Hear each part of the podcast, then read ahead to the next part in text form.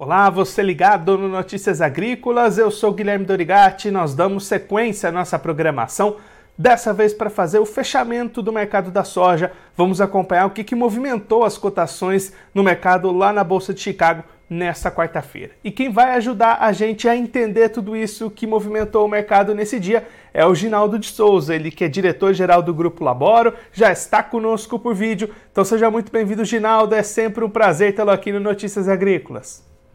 Boa tarde, Guilherme. Boa tarde, amigos de Notícias Agrícolas. Boa tarde, clientes e amigos da Labora. Ginaldo. Vou estar com vocês nessa tarde de quarta-feira, quando a França começa ganhando de Marrocos de 1 a 0. Vamos lá, Guilherme. Tuas ordens. Pode promover suas perguntas, que muito, com muito prazer tentarei responder dentro do, daquilo que nos é possível.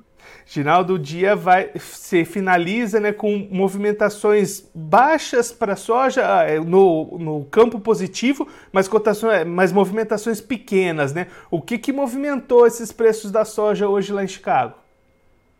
Na realidade, Guilherme e amigos ouvintes, nós começamos o dia com uma queda. O mercado de manhã estava aí com 10 de baixa, naturalmente, por falta de notícias fundamentais que pudessem movimentar o mercado.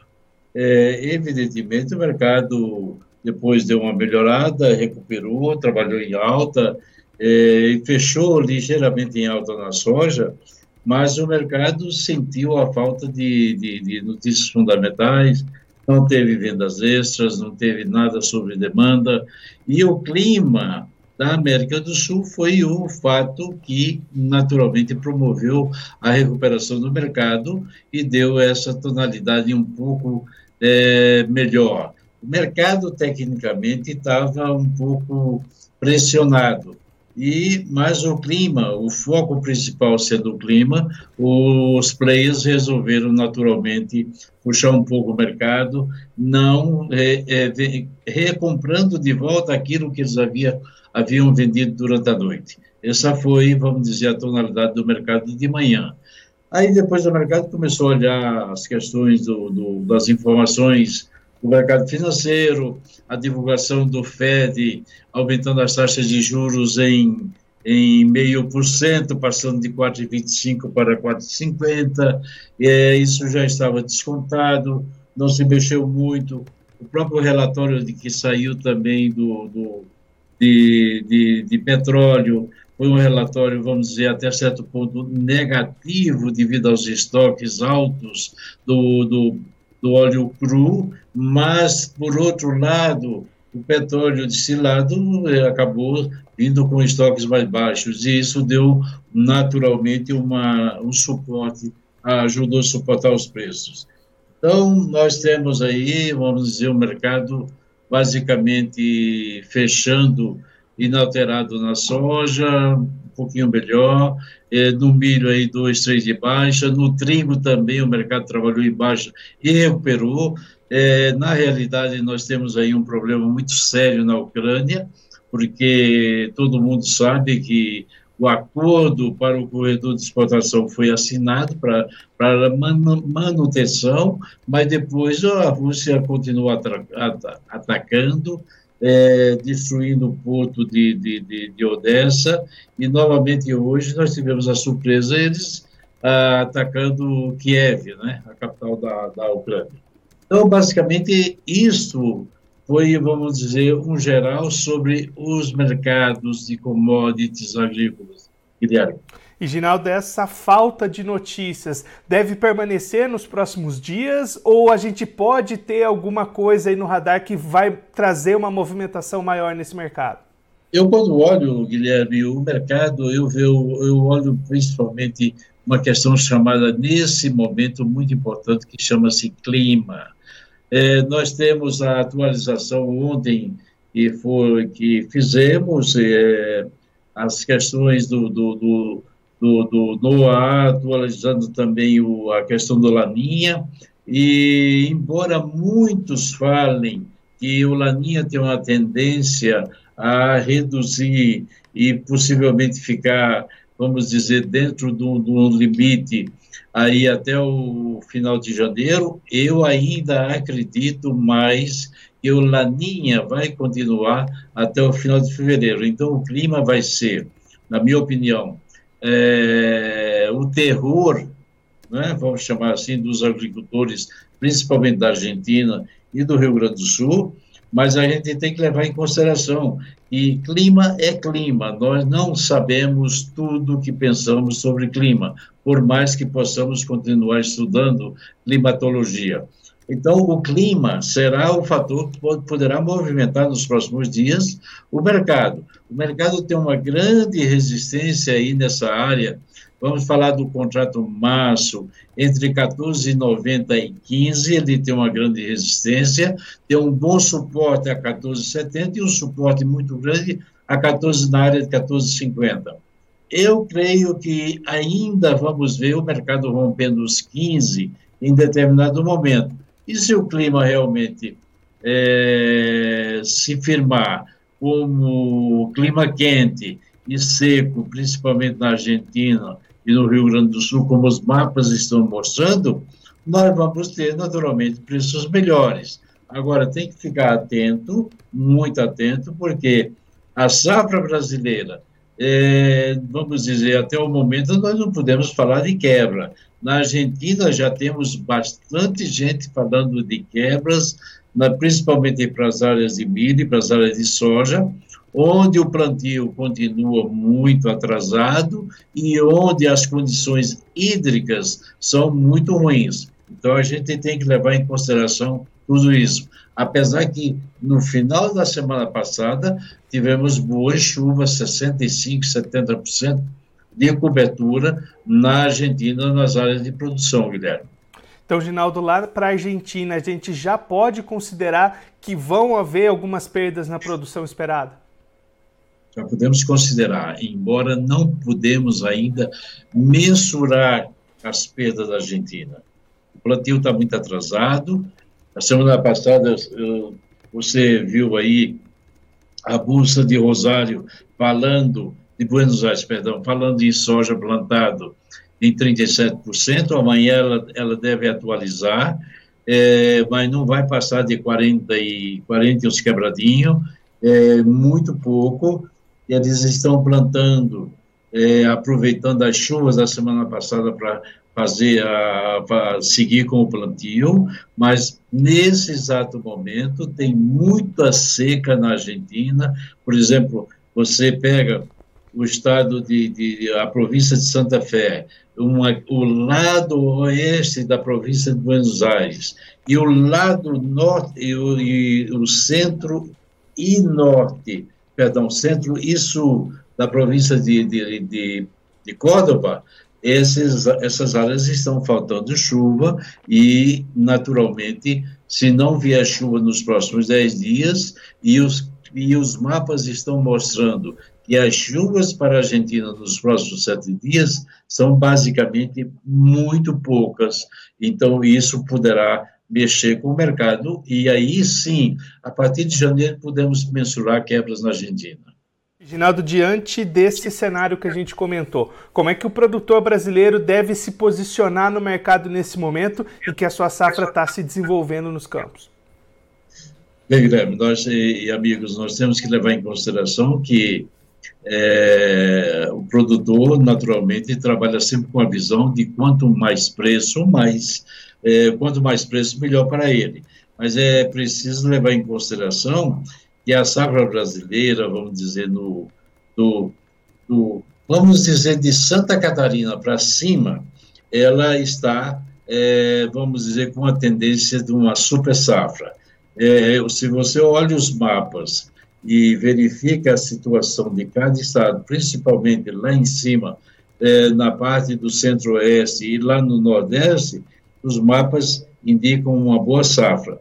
É, tudo isso, o produtor faz com que o produtor, naturalmente, olhando essas questões climáticas da região sul do Rio, vamos dizer, principalmente do Rio Grande do Sul e Argentina, ele vai se retrair, não vai vender. Também não é uma época de grandes negócios. A turma vai começar a pensar mais em Natal, vai naturalmente aproveitar melhor o, os preços que ele teve esse ano. Então, eu acho que o produtor brasileiro vai tranquilamente seguir uma linha de conduta que ele vem tendo, vendendo muito pouco e da mão para a boca. É isso que eu vejo, Guilherme. E aí, Ginaldo, essas vendas lentas que você comentou, a gente tem visto nesse ano, pode trazer alguma dificuldade para o produtor ter que é, virar esse ano, chegar lá perto da colheita com tanto volume ainda para ser negociado? É, mas você tem que levar em consideração que se a safra, se o Laninha realmente se complicar, ele vai complicar também em algumas áreas aqui é, do sul do Brasil. E isso, nós estamos falando do, do, do, se você pegar o Paraná e o Rio Grande do Sul e Santa Catarina no meio, nós estamos falando de uma, uma região que deveria produzir é, 43 milhões, 44, 45 milhões de toneladas. Aí, se você tiver uma quebra de 20%, nós estamos falando aí de 8, 9 milhões de toneladas aqui. Então, isso daí já, já, já daria, até certo ponto, um certo suporte. E você tem a Argentina que se projeta aí 50 milhões, que hoje já tem gente falando em 44, 45. Eu acho muito cedo ainda para a gente é, mensurar essa safra. Eu vejo que nós temos que ter a tranquilidade e a habilidade, porque se as coisas se normalizassem, Guilherme, poderíamos ter uma safra de 150 milhões 151, podemos sim. E aí, lá na frente, poderia complicar um pouco a comercialização. Tanto é que nós já estamos vendo isso refletindo nos prêmios. Quando você olha os prêmios de março, é, nessa faixa de 45, é, e olha lá o abril a 35, é sinal de que realmente os preços, o mercado se sente confortável para não sair comprando pagando qualquer preço, qualquer prêmio por aí. E, naturalmente, isso poderia afetar Chicago no futuro, com a safra muito grande, porque a China sozinha vai levar aí 104 milhões de toneladas e Oxalá, Oxalá leve isso, porque a questão da Covid lá, com a abertura de novas, vamos dizer, um proto, protocolos novos que o governo está abrindo, está aumentando o leque de, de, de, de infectados pela Covid, isso naturalmente tira a demanda. E aí, o que, que vamos fazer com a safra? Que seja uma safra de 145, houvesse uma quebra, não, não estamos estimando isso. Ah, mas a Argentina quebrou é, 10 milhões. É, tudo bem, o mercado fez um, fez um rally, mas depois a coisa vai se ajustar e o, e o mercado eh, cairia naturalmente lá na frente, porque uma safra é, que quebrou de uma previsão de 200 milhões na América do Sul, quebrou aí, vamos dizer, 15, quebrou 10. Não é uma, é uma grande coisa. Coitado, naturalmente, do produtor que teve a sua safra é, afetar, afetada. Mas não é uma coisa que vai, naturalmente, é, tirar é, a pressão do mercado lá na frente. Reginaldo, muito obrigado pela sua participação, por ajudar a gente a entender isso que está movimentando, que está influenciando as cotações da soja no mercado nesse momento. Se o senhor quiser deixar mais algum recado ou destacar mais algum ponto para quem está acompanhando a gente, pode ficar à vontade. Não, Guilherme, tudo bem, é tranquilo. Eu acho que nós estamos numa época de que as coisas vão se ajustando. Estamos aí esperando também definições sobre a questão política, é, o dólar se movimentando nessa faixa de 5,30, é, poderá também ajudar um pouco o produtor, se talvez subir um pouco mais, é, ou seja, o real se desvalorizar. Então, tudo isso aí a gente tem que levar em consideração. O restante é esperar, que a Mãe Natureza realmente mande chuvas e que todos possam. Eu digo sempre o seguinte: gosto muito de trabalhar, eu prefiro safra, prefiro quantidade, não o problema, o preço é secundário. O preço é o mercado que vai fazer, naturalmente, pela oferta e pela demanda. Um abraço, Guilherme. Um abraço, amigos. Sempre às ordens. Ginaldo, mais uma vez, muito obrigado. A gente deixa aqui o convite para o senhor voltar mais vezes, sempre contribuir conosco e com todos os produtores do Brasil. Um abraço, até a próxima. Fica com Deus. Um grande abraço. Esse, o Ginaldo de Souza, ele que é diretor-geral do Grupo Laboro, conversou com a gente para mostrar o que, que movimentou as cotações da soja no mercado internacional nessa quarta-feira. Ginaldo destacando uma quarta-feira de movimentações restritas para a soja em função da falta de notícias fundamentais para mexer com esse cenário de cotações. Mas na expectativa do Ginaldo, o que deve reger essas cotações no mercado internacional daqui para frente é o clima, principalmente na América do Sul, falando de Argentina e do Rio Grande do Sul aqui no Brasil. Essas condições climáticas são preocupantes nesse momento, já se fala em perda de produtividade, principalmente na Argentina, que tem um plantio bastante atrasado em função da falta de chuvas, e aí, nesse cenário, Ginaldo acredita que o mercado internacional pode bater a barreira dos 15 dólares por bushel lá em Chicago, em caso essa situação de clima vá se mantendo, vá persistindo lá na Argentina e no sul do Brasil. Produtor brasileiro também precisa ficar atento ao desenvolvimento da sua safra aqui no país. A expectativa de boa safra, de safra cheia de Santa Catarina para cima, como o Ginaldo destacou, mas de qualquer forma, essa situação climática no Rio Grande do Sul e na Argentina podem diminuir essa produção mundial, aumentar os preços. Então, produtor, é um momento de tranquilidade, de olhar o mercado, esperar um pouquinho mais essas movimentações para ir fechando as suas vendas com oportunidades boas que podem aparecer para o mercado aí pela frente para o produtor brasileiro. E antes da gente encerrar, vamos verificar como é que se encerraram as cotações nessa quarta-feira, começando pela Bolsa de Chicago para soja. Você vai acompanhar aí na tela as cotações como movimentações pequenas, como o Ginaldo destacou para a gente. Janeiro 2023, sendo cotado a 14 dólares e 82 centes o bushel, alta de 2,50 pontos o março 23 valendo 14 dólares e 85 centos o bushel, alta de 0,50 pontos. Já o maio 23 caiu 0,50 pontos, sendo cotado a 14 dólares e 88 centos o bushel, e o julho 23 valendo 14 dólares e 91 centos o bushel, queda de 0,75 pontos. Já para o milho, você vai acompanhar aí dia negativo para as cotações do milho lá em Chicago. Dezembro 22 sendo cotado a 6 dólares e 39 centos o bushel, queda de 4,75 pontos.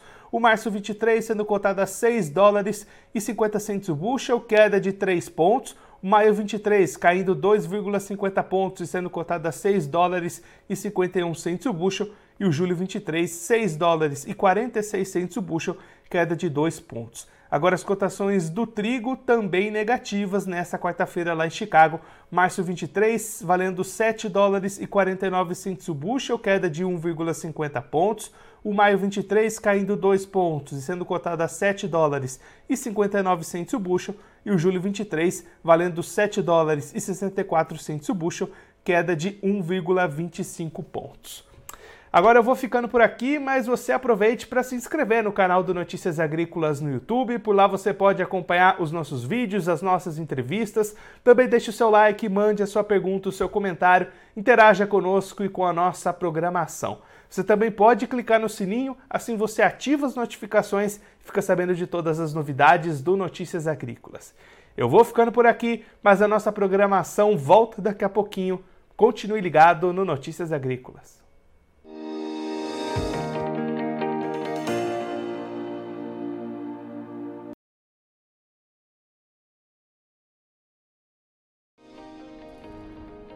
Inscreva em nossas mídias sociais no Facebook Notícias Agrícolas, no Instagram arroba Notícias Agrícolas e no nosso Twitter arroba Notiagre. E para não perder nenhum vídeo, não se esqueça de nos acompanhar no YouTube e na Twitch Notícias Agrícolas Oficial.